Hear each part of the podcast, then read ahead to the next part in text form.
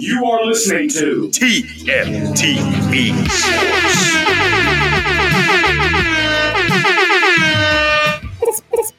You hear it? You know it? You know it? The Sports Section Morning Show. TFTV Sports Section Morning Show. Good morning to y'all, man. We got 7.05 Central Time on July 10th for episode 7 of the Sports Section Morning Show. We're going to jump right into it, man. Jump right into it. According to Mike Reiss yesterday, it was a big update. It was actually, he actually was, con- he wrote an article and then there was a Patriots fan underneath the reply saying, how do you feel about, you know, the chances that the Patriots get DeAndre Hopkins compared to the Titans and yada, yada, yada. Mike Reiss, who's an E ESPN reporter that reports on the Patriots, said that he's, and I'm paraphrasing, he said he's leaning towards the Titans getting him compared to the Patriots because they've been more aggressive than the Patriots. So both teams have tabled offers to Hopkins, and he's waiting it out until maybe, you know, the the word has been the beginning of training camp, right? So that's coming in the next. I think we start training camp around the 25th. So we got like two weeks away, a little over two weeks away, before we could possibly get a decision from DeAndre Hopkins about which team he'll be going to. To me, and leading up before this report, you know, this this gave me a little bit more optimism, but for me, this is more so some affirmation that you know the Titans are still in the hunt and they're not just dilly dogging away out of it. You know, for me personally, before this, I always was under the assumption that he's been waiting out to get with, you know, wait on a contender, more of a, a ready-made contender to give him table him an offer such as the Chiefs, uh, the Bills. They wouldn't be able to do it, but the Chiefs, somebody of that nature, you know. So, and the reports are coming out that the Chiefs are still interested, but they haven't tabled an offer. They've got some things they've got to take care of. They got, I think, Chris Jones is holding out or threatening to hold out around his contract, so they've got to get some things sorted. Which, if they get him extended and that frees up some cash space for this year, I could see them tabling an offer for Hopkins, and he'd probably go there. To be honest, so it's really a, a big domino effect right now with the NFL. I don't think Hopkins will wait that long for the Chiefs. I think he'll he wants to be in by training camp. That's been all according to all reports. He wants to be in, you know, around training camp so he can prepare for the season. You know, that's that's understandable. But we just don't need the Chiefs to get into the ball game because if they come in the ball game, then he's he's going to go there. They're more ready made than the Titans are. I mean, that's that's a fact. They're just more ready to win than the Titans are. It's, it's just simple as simple as. He'll probably take a little less money to go there anyway, you know. But according to this report, the Titans have been more aggressive with their offer, which can le- lead me to believe a couple things. We're either more aggressive with uh the number of offers because supposedly there's been multiple offers made by each team to Hopkins that he has maybe a long term deal and a short term deal that he could ponder over. To me, this more aggressive verbiage lends me to believe that the Titans have offered more money. And this is just my assumption that they've offered more money than the Patriots, which is surprising because Kraft came out with some statements a couple weeks ago, which this could all be posturing. And it might have been last week that he came out with the statements that if he, you know, if he's not, was, I'm paraphrasing, of course, but it was a matter of him investing into the team salary wise and paying high salaries. He said if he's not going to pay high salaries to the team, then he'll just sell them. That's what Robert Kraft, Robert Kraft, the Patriots owner, said. So that could be posturing with you know the negotiations with them probably tabling a better offer for Hopkins because apparently, uh, apparently Belichick's in love with him, but Vrabel's just as much in love with the idea of having DeAndre Hopkins. So it's all personal preference for Hopkins, of course. It seems like we're offering more money, but he's waiting on the Chiefs. It seems like to me. But you know, it just remains to be seen if the Chiefs get into the ball game. You know, they they've got some things they have to deal with on their end. The Chris Jones extension to be able to manufacture some cap space for them if they're able to. So we'll see. Y'all let me know in the comments on uh, YouTube, Twitch, even uh, Twitter, and we're on Facebook also. Let me know in the comments what y'all think about the DeAndre Hopkins fiasco that we're in now and the offer that we've been tabling. Apparently, it being more aggressive than the Patriots. So y'all let us know in the comments that. Make sure you give a like, subscribe on YouTube, like, subscribe on uh, Facebook, Twitch also. Make sure y'all share the stream, man. We got to get some folks in here. We got a lot to talk about. Also, that'll lead me to pose this question. And this is a poll that I posted on my Twitter yesterday and have got some some results that I imagined I'd get. But the question I posed was would the addition of DeAndre Hopkins push the Titans to be contenders in the AFC? I'll read that again. Would the addition of DeAndre Hopkins push the Titans to be contenders in the AFC? So as of right now, we got 64% saying yes, it will push the Titans to be contenders, and 36% saying no. Me personally, I think that it would push the Titans closer to be contenders in the AFC. Granted, the Chiefs and the Bills are on a whole nother ball game with their quarterback play, and that's a big deal in the NFL. That's one of the most important things in the NFL, as we've seen in the past with the Titans. But with the the Titans defense, the way they are, and adding a weapon to Tim Kelly's offense, along with the the pieces that we've drafted and Chig taking a big step in the next year, I think I think people are sleeping on us, to be honest. I really do. I think people are sleeping on the Titans going off of what that sour taste that the Titans left in everybody's mouth last year. It was terrible. We lost, I mean, like eight out of 10 games. It was something crazy like that. But it was a lot due to injury. Tannehill was injured. Uh, Burks was injured. A lot of our weapons were injured. Our offensive line was all mangled up and banged up, and we had Dennis Daly playing left tackle. We don't have that this year for now, knock on wood. But this team was on pace to win the division before all that happened last year. I think people forget that. The Titans started off the season pretty decent. Absent of that that loss to the Giants, but even if they would have won that game against the Giants, they would have been, you know, top 2 3 seeds in the AFC before the injuries hit. You know? And I understand injuries are a part of the game in the NFL and you have to manage it and the Titans have to do a better job of managing it. Whether that's getting players that are more or less susceptible to you know, these recurring soft tissue injuries that hampered us all year, you know, getting rid of your David Longs and who's injured now for the Dolphins, of course, with a, I think soft tissue injury. So you can't make the shit up. And and other players. But you know, without these injuries or without them in the big quantity and uh at the the terrible time that the Titans had, they were on pace to make the playoffs. They could have made the playoffs, you know, if we if we would have won the game in in the uh, against Jacksonville at the end. We would have made the playoffs in. You know? But we we were signing quarterbacks off the street, starting quarterbacks off the street in Josh Dobbs, and he did a decent job. But that's the sort of taste that has left has been left in fans's and the national media's, you know, mouth with how bad they ended the year. So I think with as long as we have Mike Vrabel, we'll always contend in the division at the very minimum. You know, at the very he's just that good of a coach. He'll will us to eight wins at a very, very minimum. You know, that's that's what the and he he did that with the terrible ass roster we had last year. So when I look at this team, because of the draft and the uh, additions in free agency, I don't see a position group that we got worse in, to be honest.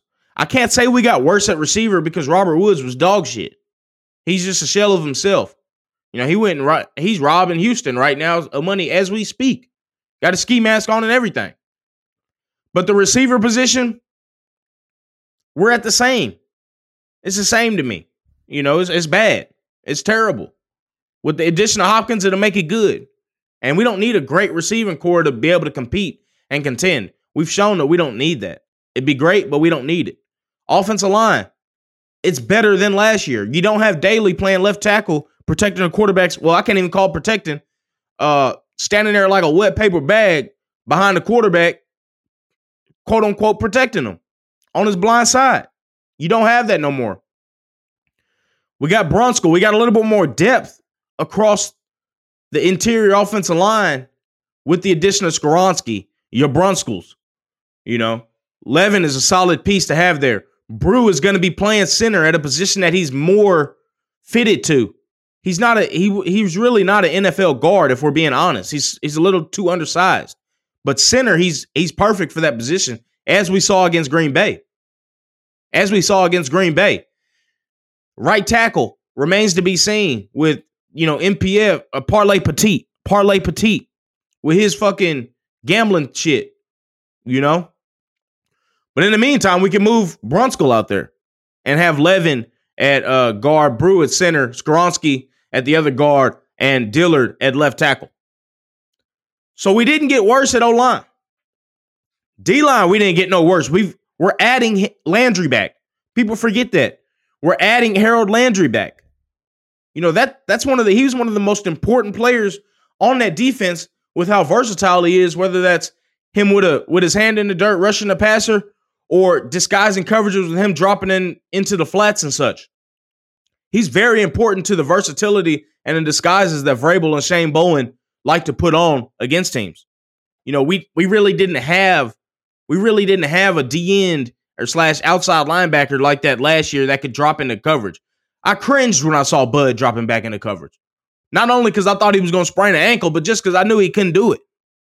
It's not his game. Landry can do that. We're adding him back into the fold. He's to be healthy.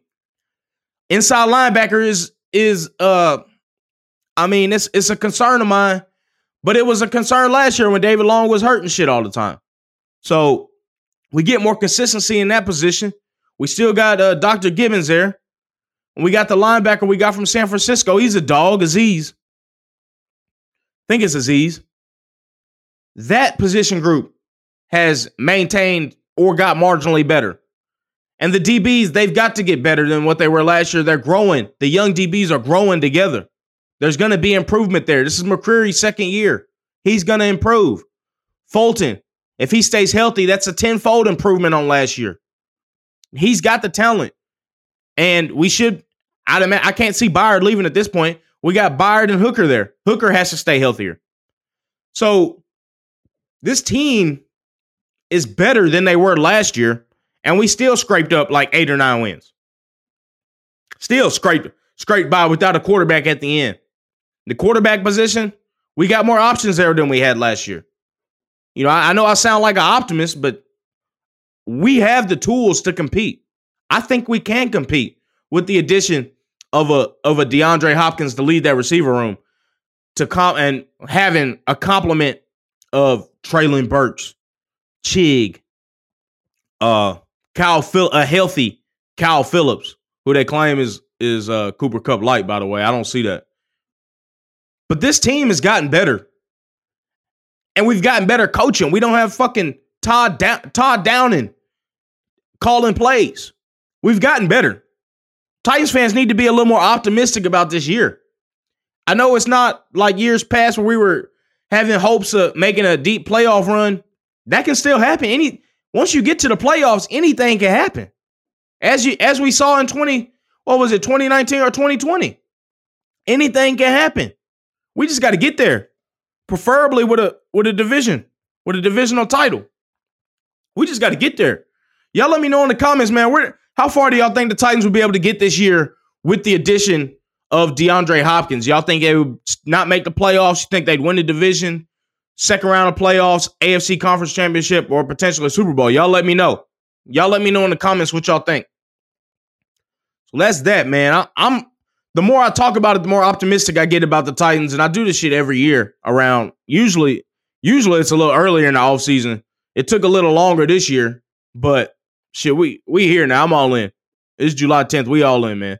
We got training camp coming around the corner. I start seeing the training camp videos. I get even more excited. We're to see, man.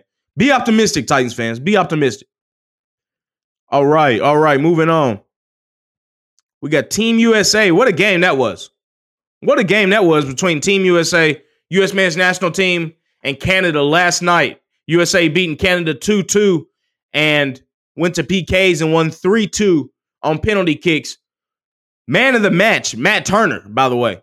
Arsenal man through and through. You see what happens when when when these guys go and play for a club of, of Arsenal stature with the coaching, the facilities, Mikel Arteta. You see what happens? Turner was already a dog at penalties before he got to Arsenal. I'm not I'm not saying Arsenal gave him that. But man, Turner is a hell of a keeper. A hell of a keeper. You know, I think next year he'll be able to get a, a decent move to be a starting Premier League keeper somewhere. If not, if not in uh maybe I ain't gonna say January. That's not gonna happen.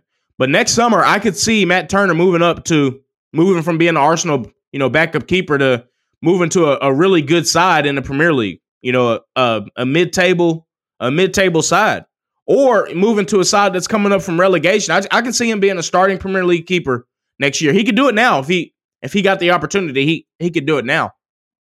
Not for a team that would necessarily be demanding their keeper to play out from the back and stuff like that because he's not. That's not his expertise. He's gotten better at it since he's gotten to Arsenal, but he's still not. He's still not. uh you know, at, the, at a top level to be able to consistently do that. He's gotten a lot better, don't get me wrong, but there's still a lot of work to be done. And that could be improved this year. It's amazing to me how he still improves, like how much he's improved with the ball at his feet at 29 years old. I mean, he's a model professional, Matt Turner is. You you can't you can't take that away from him. And he's a great keeper. He's a great keeper. Still learning and still improving at 29 years old is amazing as a as an athlete, especially in in soccer slash football, where that a lot of times that's the end of the career for players outside of goalkeeping. You know, goalkeepers tend to tend to uh, have longer careers than than other than other position players. Sort of probably play they can they can go keep till 34 35 they really want to. But he's really still improving and it's going to show when he gets a when he gets a good move here probably next summer I'd imagine. But we'll we'll recap the game a little bit. A great goal by Shaffelburg too. Nashville SC Shaffelburg, great goal by him, running down the left flank, cuts in, cuts back out, cooks the defender. He don't really cook him, but he he blows by him a little bit. He had fresh legs. Gets to the penalty box, hits it with his left foot, takes a slight, slight, slight deflection off the defender in front of him, and knuckles into the far right corner. Excellent finish by Shaffelburg. Excellent finish by Shaffelburg. And we need that in this with Nashville SC. That'll be really important to get that, get him back in the fold with Nashville SC, full of confidence. It's a big goal for him. Back to Turner. So in the 90th minute, Anderson, I, I don't even know the cat's name. Uh, it's not one of them defenders. I think it's Anderson. Gave up a silly ass penalty. He was playing volleyball in the penalty box. I don't understand what the hell he was doing. He hit the ball with it wasn't even his hand. It was like his forearm. I don't know what the hell he was doing. You know, you got a thousand cameras on you. They were they were one nil up. They were trying to see the game out. He does that silly shit. Gave up a penalty to uh, Canada. Vitória, number five for Canada, comes up to the penalty spot. You know, does a little run up and shit. Kicks it right down the middle. Sends Turner to to Turner's right. Turner in his head is probably thinking, "All right, it's a tie game right now in the 90th minute. He just sent me, he just shot one down the middle, knowing I was going to dive right or left. Let me keep that in mind. All right. So we get a goal scored by Canada. Good. They could have won, to be honest. They they had a second chance. They scored their second goal, and then they had a second chance point blank. That dude blew over the bar. Really, really a little unlucky there by Canada, even though they got outplayed. Um, uh, USA scores to tie it at 2 2 at the uh, around the 100 and I think it was 114, 115th minute. On the PKs. On the PKs. Turner saved three penalties. And remember what I said earlier? Vitória comes up, the guy that scored the penalty in the 90th minute for Canada. He comes up. Where do you think he goes? Right down the middle. Turner stayed right there and saved that shit. Vitória is probably like, fuck. You know the balls you know the balls Turner had to have to do that? The confidence in himself, bar none. But the balls to stay down the middle on a penalty shootout. I know this this shit probably sounds crazy, but to stay down the middle on a penalty shootout, why the guy actually and daring him to stay down the middle when he shot it, and he did, and and Turner still managed to save it. What a save by Turner! That was probably that was the most impressive save to me in the penalty kicks that he had. He had three saves in the penalty kicks, and United States won 3 2. But that in itself, man, just exemplifies Turner as a player and a professional man. Confidence in himself, but also confidence in his ability. Because you can do that and miss, and you sort of looking, the goalkeeper's looking like a, you know, other teammates looking like, what the fuck? You know? But he had confidence. He's like, even if the guy, you know, makes it, fuck it. I'm to save the other ones. And that's what he did. And that's what he did, man. Got a stat here. Matt Turner in his career has saved 14 out of 29 penalties that he's faced. That's insane. 48% save rate.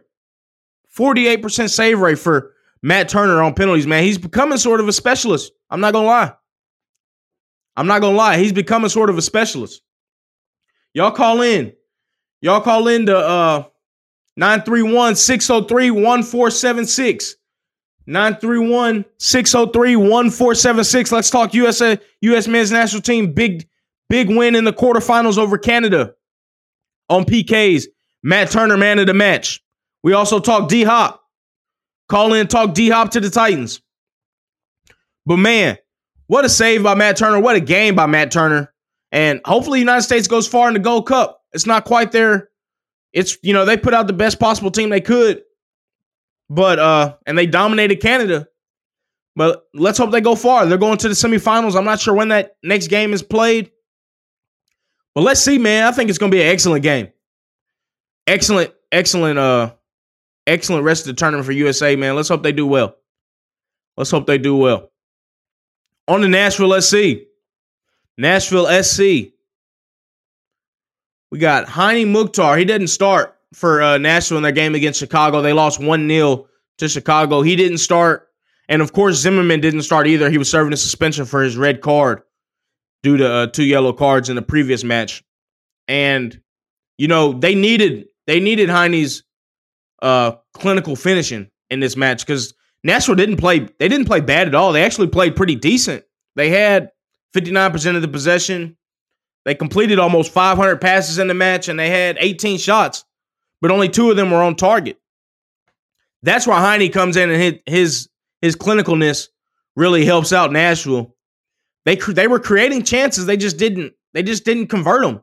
And they were a bit unlucky with with the chances not being converted because a lot of these shots were last minute blocks or good saves by the Chicago keeper. And the goal that Chicago scored was really, I mean, it was because of a mistake from the Nashville left center back. I forget his name. It was a mistake. He he was they were playing it out from the back. He decides to, and this pass was on during the game. I I'm not gonna fault him too much. The pass was on. It's a risky one, but it's on. and it has been on during the match. But he's going to his left, and it's somewhat of a cutback into the into the middle of the park where Nashville, one of their midfielders, have dropped. Chicago's midfielder made a he anticipated it, uh, intercepted it, and they were on for a counterattack, and they were able to score in the 34th minute. Hebers with Herbers with a goal in the 34th minute. But that was the only sniff Chicago had. They only had six shots and one shot on target. Other than that, Nashville really played well defensively. They just uh, conceded as a result of a mistake on Saturday. You know, Hany came on at the half, but Chicago had already set up shop by then. They were already defending in their low block. And the game was really transitionary. That's not even a fucking word. The really the game was really transition based, but Nashville just couldn't convert, man. They just couldn't convert on any of their any of their shots. Like I said, they had 18 shots. They just were not able to convert. And they missed Hany and his and his clinicalness.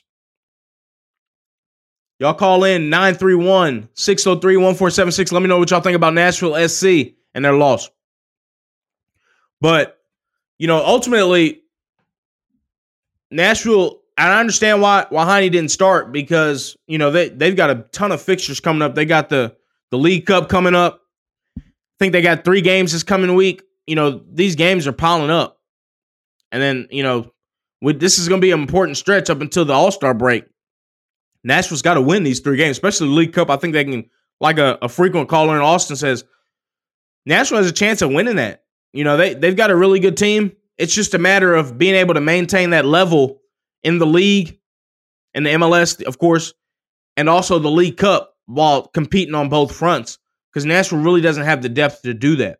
That's why it's important for Nashville to get somebody, get some folks in in this transfer window. Excuse me, and get a striker in. If you have a striker like that, you can rest Hany in games like this, and a striker will be able to convert some of those chances. Bunbury, he didn't convert enough. You know, we just don't have the clinicalness at the striker position at this moment to be able to rest Hany and be able to have a chance of winning. We converted all the chances in the world, 18 shots, and couldn't score, you know? So it's important in Nashville. They have to get somebody in, and it doesn't have to be a big name. You know, not a lot of people knew who Hany was, Hany Mukhtar was before he came to Nashville. It doesn't have to be a big name that Nashville gets in. To me, it just has to be the right profile of a fit in that striker position, which to me would be a bigger striker, a bigger, bigger bodied striker that would be able to that the other creative players like Leal, Mukhtar, and that shadow striker that they have behind him would be able to play off of when you boot the ball forward to him. You know, he doesn't have to he doesn't have to drop deep like fucking Messi and you know contribute to play in the midfield. No, we don't need that. You know, we've got we've got plenty around him that will be able to do that and do that to a good level. But when we're playing those long balls forward, we need somebody that'll be able to cushion those balls down or flick the ball on and head the ball to our creative players that are flying forward like Mukhtar and Leal and you know Shaq Moore even when he's flying down that right flank. We need a bigger profile striker to come in and to be able to provide us some goals and somewhat of some playmaking. I mean, that's playmaking when you're getting a ball booted forward to and you're able to cushion it and hold it up and wait for your other guys to come around you. That's what Nashville needs. It doesn't have to be a big name. The talent's got to be there. He's got to be able to finish and he's got to be able to, you know, have some technique to him to be able to hold the ball up while his teammates can get involved once we're playing those long balls forward. Have to. That would be able to now we'd be able to give Mukhtar more rest and so he could be more fresh for the important games. You know, we shouldn't have he shouldn't have had to play the first half for us to win this game against Chicago. He shouldn't have had to. It would have helped, but if we had a striker there that could have convert converted just two of our chances, we would have won. 18 shots and no goals, that can't happen. Cannot happen. Talk to me, Elly De, Elly De La Cruz, man. Elly De La Cruz, what a player. What a player he is, by the way. Got a so we'll we'll we'll take it in chronological order. A couple nights ago, he was facing the Nationals in Washington, right? I think it was four or five nights ago. Davey Martinez, manager of the or the Nationals, has the umpires check his bat in the second inning for a, a sensor knob, like a drive, it's like a Driveline sort of sensor knob that he had on the bottom of his bat, and it was empty. So the umpires come and check his bat. They have him take it off. A couple innings later, MLB calls, league office calls in, says, no, the, the sensor's all right. He can put it back on. Right? Couple innings after that in the seventh, uh, Nationals are down, or they're tied. I think they were tied 2 2 or something like that. Elly drives in. Oh, no, no, no. I'm walking back, Walk it back, Walk it back. He hit a home run in the, uh, I think it was the fifth inning after that, after they told him to take it off. 455 feet up to the second deck in Washington. That ain't that ain't no easy feat. The ball necessarily don't fly the best up in DC. He hits a 450 foot 455 foot bomb to the second deck at National Stadium. The manager of the Nationals, Davey Martinez, didn't really like the bat flip that he had. And he he provided a quote after his said this is according to uh this is from Nashville Nationals on MASN. Davey Martinez's quote about the home run and his antics after that. He said, I love the way he plays the game. I didn't like his antics after he hit the home run. We can do without that. He's only got two weeks in the big leagues, but he's going to be a good player. Dude, shut the hell up. Shut up.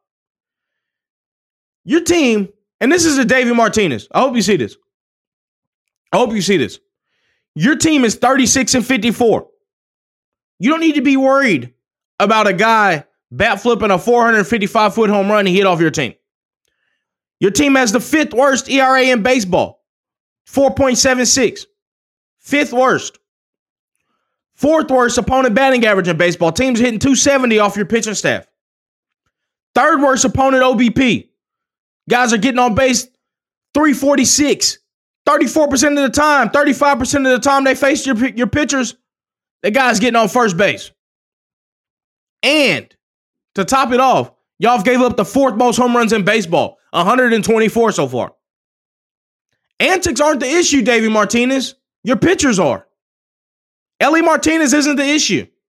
His bat flips aren't aren't an issue. The issue is your pitcher's giving up 124 home runs in the season and giving up a 455 foot bomb to a guy that's been in the league for two weeks, like you say. Yeah, he's going to be a good player. He is a good player. He'd be the best player on your team.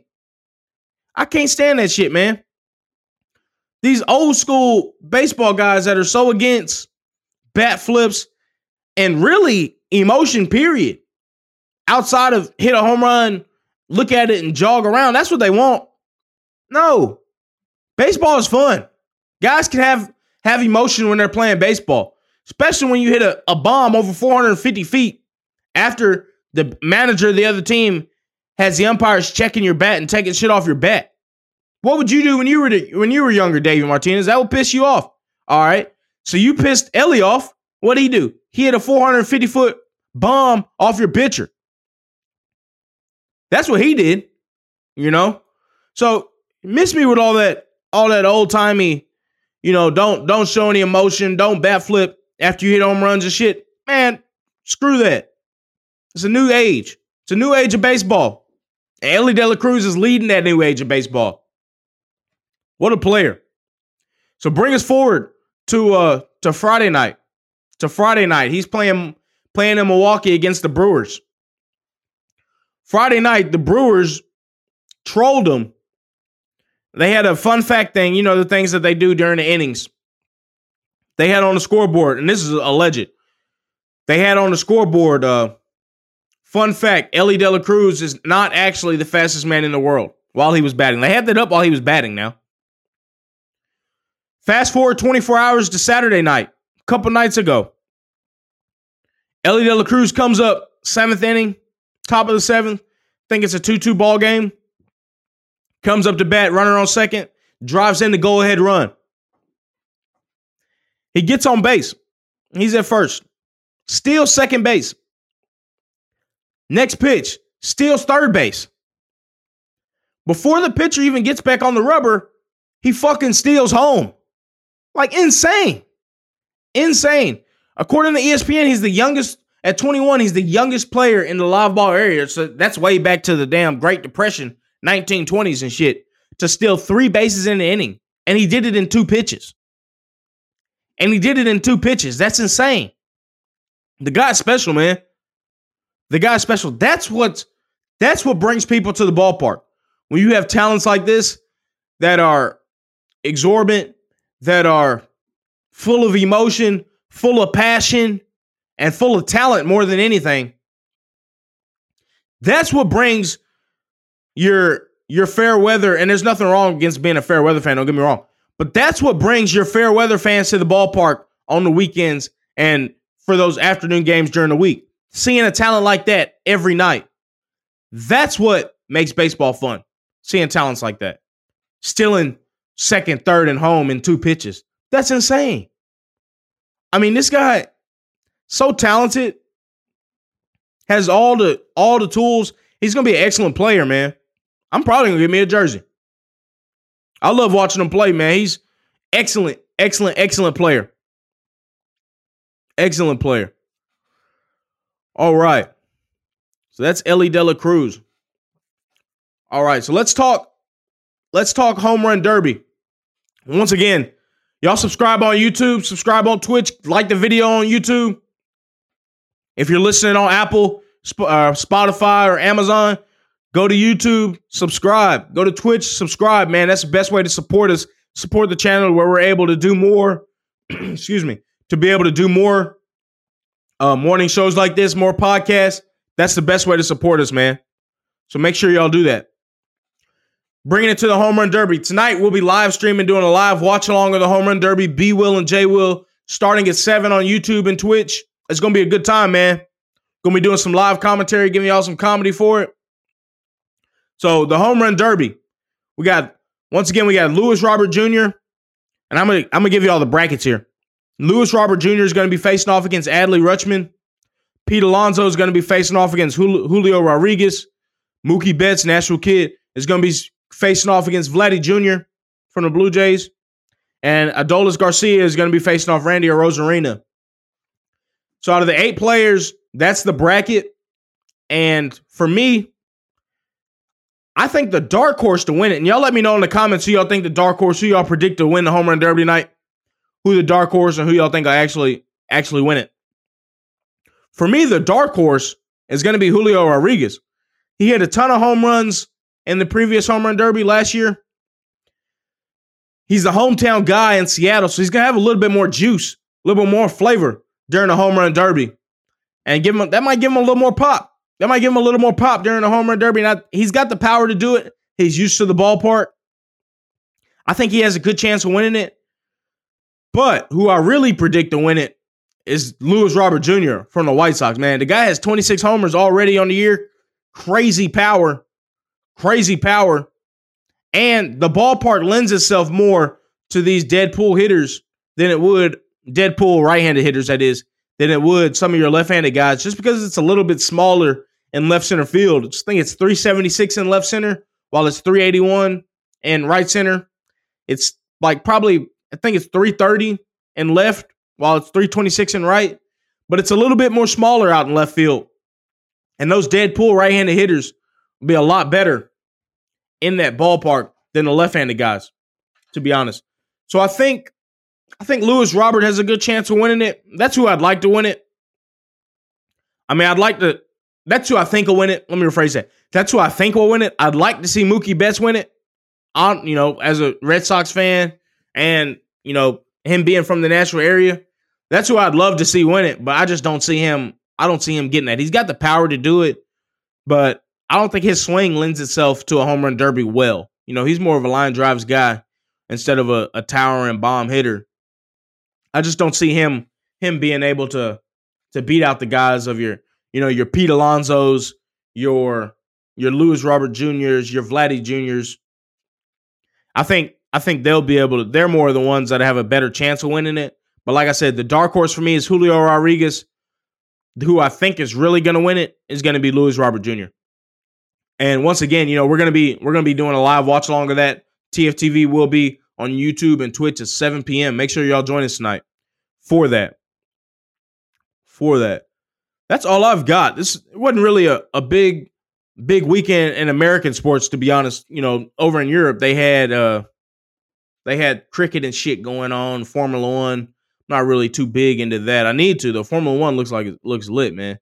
If y'all want to talk more about Formula One, y'all let me know, man. I'll I'll dive into it a little more. I guess we could talk about a little Arsenal. Really ain't been much updates on Arsenal. They're headed to Nuremberg. They're there. They're not headed. They're already there in Nuremberg. Timber completed his medical on Friday. Declan Rice supposedly has completed his medical on Friday. They'll be joining the team for sure for the U.S. tour, according to all reports.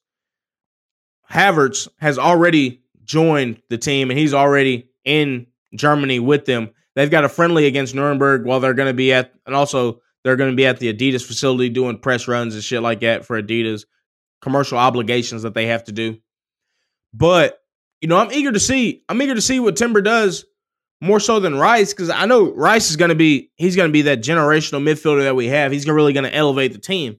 But Timber, man, Timber is going to offer us that Zinchenko-ish dynamic on the other side of the pitch, on the right hand side, and that's going to allow Arteta to be a little more tactically variant and keep teams on their toes. And if you field both of them against your your like relegation sides teams that you know you're going to, you know, dominate 70, 65% of the ball, they won't be able to get the ball off us. You know, you talk about the level of control that we would have. It'd be amazing. Company that would Declan Rice in the middle, and if they manage to get Caicedo from Brighton, if Arsenal manages to get Caicedo from Brighton, it might be over. The Premier League might be in the bag. I'm, I'm not. I'm not gonna lie to you. And with that, we will be competing heavily into the uh champion deep into the Champions League too. If we get Caicedo, and even if we don't get anybody after that, you know, of course, that depends on outgoings. Partey would have to leave. Lokonga would have to go. Lokonga, I don't even think he made the trip to Germany. I haven't seen him on any of the any of the pictures.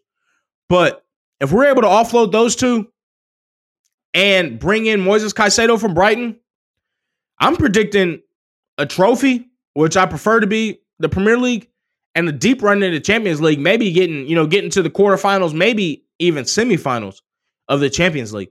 The team would be borderline unbeatable on paper. They would. They would. That's just in pure talent. If you accompany, accompany Mikel Arteta and his tactical nuance and his, you know, impeccable system that he's implemented with Arsenal, that'd be really hard to beat, man. They'll be incredibly, incredibly hard to beat. And that's just stopping at Caicedo. Apparently, we're supposed to be getting in a, a striker also, or somebody on the four lines that could deputize Saka or Jesus. This is all dependent. That would all be dependent on, you know, Balogun and Nketiah leaving. I don't know. It's not Balogun and Nketiah, probably Balogun or Nketiah leaving. But man, it'd be hard to beat. Arsenal would be really, really, really hard to beat.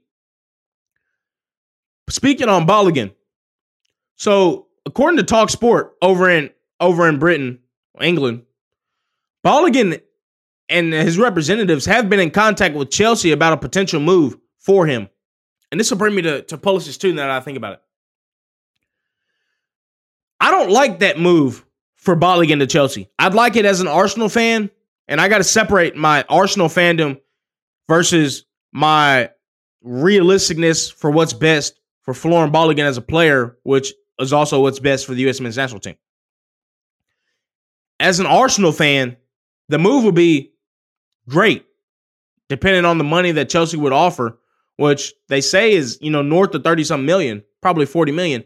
That'd be great business on Balogun to be able to get get rid of him for that price and be able to reinvest that into a possible Caicedo or or somebody that would help the forward line like a Moussa Diaby or somebody of that nature. But taking my Arsenal goggles off, I do not like that move for Balogun. Chelsea attacking players have not fared well at Chelsea in the past couple years, ever since they've had Lampard, to be honest. Pochettino's coming in, and he's shown that he can get the best out of attacking players. He plays good football, but it's still Chelsea, man. There's something wrong fundamentally with that club. And I don't want Balogun there with all the other striking options they have. They've got Broja already there. He's coming back from his ACL injury. He's already training. They got Jackson from Villarreal. I think he's from Villarreal. He's from La Liga. They just signed Nkunku, who's not an out and out striker, but he's like a shadowish striker. He's a second striker that'll play behind a striker. And adding Balogun to that, that's not the type of that's not the amount of minutes that I want Folarin Bollig in the beginning. He needs to be the undis- undisputed starter for a team that he's going to. I'd like to see him at a Brighton, at a uh, at, at like a like an Inter Milan. They're they've got they're rumored to get Lukaku. I'd like to see him there where he'd be an undisputed starter and be able to get the minutes he deserves to be able to showcase his talent and improve as a player. He wouldn't necessarily get that at Chelsea. I wouldn't want him at Chelsea there at Chelsea. Not even this isn't even from an Arsenal perspective. This is from a player and U.S. men's national team perspective. I do not want Folarin Balogun at Chelsea. It's a cesspool for attacking talent. There's been rumors of Arsenal potentially doing a a swap deal with Chelsea, like where a, a Mudryk or uh, you know, apparently they want Lewis Hall in exchange for Balogun. All great moves for Arsenal, but not for the player for Folarin Balogun, and that's who, arguably to me, is more important than what Arsenal can get for him. They can sell him abroad and get a decent fee, and it'd be great for Arsenal and Balogun. That's best case. But him going to Chelsea is not is not the best scenario for Balogun. It's enticing. I can see why it's enticing to him because, of course, they're gonna tell him like, "Hey, you're gonna be the premier premier guy. We want you to be our striker." Yada yada yada. They might even give him the the number nine. Hell, but that's not that's not good for him. He's not gonna be guaranteed minutes. He's not gonna be able to showcase his talent. And it remains to be seen how well Chelsea's attacking platform is going to be with Pochettino. It's going to take time for him to implement his tactics and his ideas on the team. And it's going to take even longer for them to be able to implement those on the pitch. So Chelsea's not where I want them. I do not want them there. I want them somewhere somewhere different, like a Brighton or you know even Crystal Palace would be good. They've got great attacking talent in Eze Olise there. I'd like to see him there, depending on the fee, of course. But anywhere but Chelsea, to be honest. From a Balogun perspective, man. Any anywhere but Chelsea. Anywhere but Chelsea. Pulisic. His move to AC Milan is confirmed, all but confirmed. It's confirmed in the media. It's not confirmed by the clubs yet. If he once again, if he plays as a 10, I think it could be a really good move for him. If he gets the minutes he he needs, I think it could be a really good move for him. But I mean, I'd love to see him on the on the left, starting as a winger. But they have uh Rafa Leao there. One of the best, one of the best wingers in the world, let alone uh at AC Milan, you know. So that brings me to the point, and this will probably be what where we end up at. Landon Donovan, U.S. men's national team, great on the field, not necessarily off the field. The guy, he says some stupid shit. Pardon my language. He says some dumb shit. Here, I'm gonna read the quote that Donovan laid out for uh for him. I think this is it. So he was speaking to Fox Sports, and uh the full quote is: "The World Cup's coming in three years. This is a once in a lifetime. He's going to be in the prime of his career. His life as a soccer player, his earning potential. I'm sure he's making plenty of money. Your pocket, you're pocket watching at that point. Shut the hell up. But the ability to come to MLS, kind of like Messi did, I'm not so sure that wasn't a big reason for Messi, the World Cup coming here. I think it would have been a great move for the Galaxy to go out and get Christian, bring him here, pay whatever you have to pay him, bring an American superstar as global recognition back to MLS ahead of the World Cup. I think it would have been a great move, and I can hear the Twitterverse going crazy. Yeah, because how stupid it would have been. My biggest thing is he needs to play. I know we all said he went to Chelsea. He's going to play a lot. He didn't play a lot. Nope. Who said that he was going to play a lot at Chelsea? At Milan, I would think he's going to play a lot, but you just don't know. So leading into the World Cup, what if he spends the last six months leading into 2026 like he did this year? Then what happens? He's not playing a lot. He's not in good form going into the World Cup. And of course, that's not what the U.S. men's national team would want.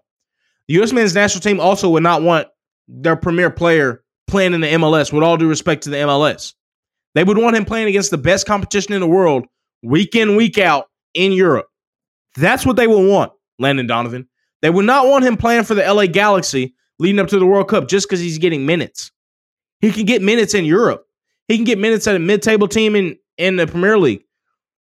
They say he's going to get minutes at Milan. I think he can get minutes there. And he's playing as a 10. He's going to be the focal point of that team as a 10 in Milan. If that actually goes through as they say it is, as they say it will, with his playing time and his position, that's the best move for him. He's going to be playing in the Champions League. He's going to be playing week in, week out in the Italian League. Great league for attackers. Not the MLS at LA Galaxy. What are you talking about, Landon Donovan? That doesn't even that that sounds so the first half of it sounds stupid, and then you cleaned it up at the end with, yeah, what if he's not playing in the work? Yeah, of course. But he's going to be looking at that in 2025 at the team he's at and taking that into account. You know, he probably, Chelsea, that's different because he had three different managers in three years and Lampard, Tuchel, Lampard again, and uh Potter. So you whatever they told him and the promises they made him in the offseason, they weren't valid when new coach, new managers came in. So that's a different scenario. If he plays as he should at AC Milan, this is the best case for him. The best case for his career, best case for US men's national team. He's playing in a good league. He's going to be playing Champions League. he's going to be playing week in, week out in a position where he'd be the focal point of their offensive setup. So, Landon Donovan, you're wrong about that, buddy. You're wrong. He proceeded to say the best version is him at a place like Milan playing every week. This is exactly what I said. Killing the league, and he's ready in 2026. But there's a lot of risk. That's is then the guy Edu countered him and said, That's the risk you take, though, right? Donovan said, Some do. I didn't. Pulisic is not you, man. And you can take the risk in 2023 when you've got three years going up to the World Cup. 2025 is when you don't take that risk. So he signs a five year contract in 2023. He gets there 2025. And that's if he signs a five year contract. If I was him, I'd sign a four year contract. That way, your last year is 2027. And in 2025, before the 2026 World Cup, you've got two years left on your deal. and the team is looking to looking to sell you if you don't uh, commit to a new contract. So best case is Pulisic signs a four year deal with Milan and is able to reevaluate everything in two years in 2025 to see if that's the best place for him. And by then, who knows? Pulisic might have taken off and get a move to a team like, you know, uh, go back to a team of a stature like Chelsea has on a world level and be starting. Who knows? You know, crazy soccer and football is a crazy game. It all depends on Pulisic and how well he performs. And how well he performs. So yeah, that'll be it, man. That'll be it. Thank y'all for joining the Sports Section Morning Show. Thank y'all for listening on Spotify. Thank y'all for listening on Apple Music. Thank y'all for listening on Amazon. We'll be posting clips of this on YouTube later on. It'll be up on the streaming services today. So thank y'all for y'all support. Make sure y'all like the video on YouTube. Make sure y'all subscribe on YouTube. Make sure y'all subscribe on Twitch. And make sure y'all tune in tonight at 7 o'clock for our live watch along of the 2023 Home Run Derby, man. Thank y'all for y'all support.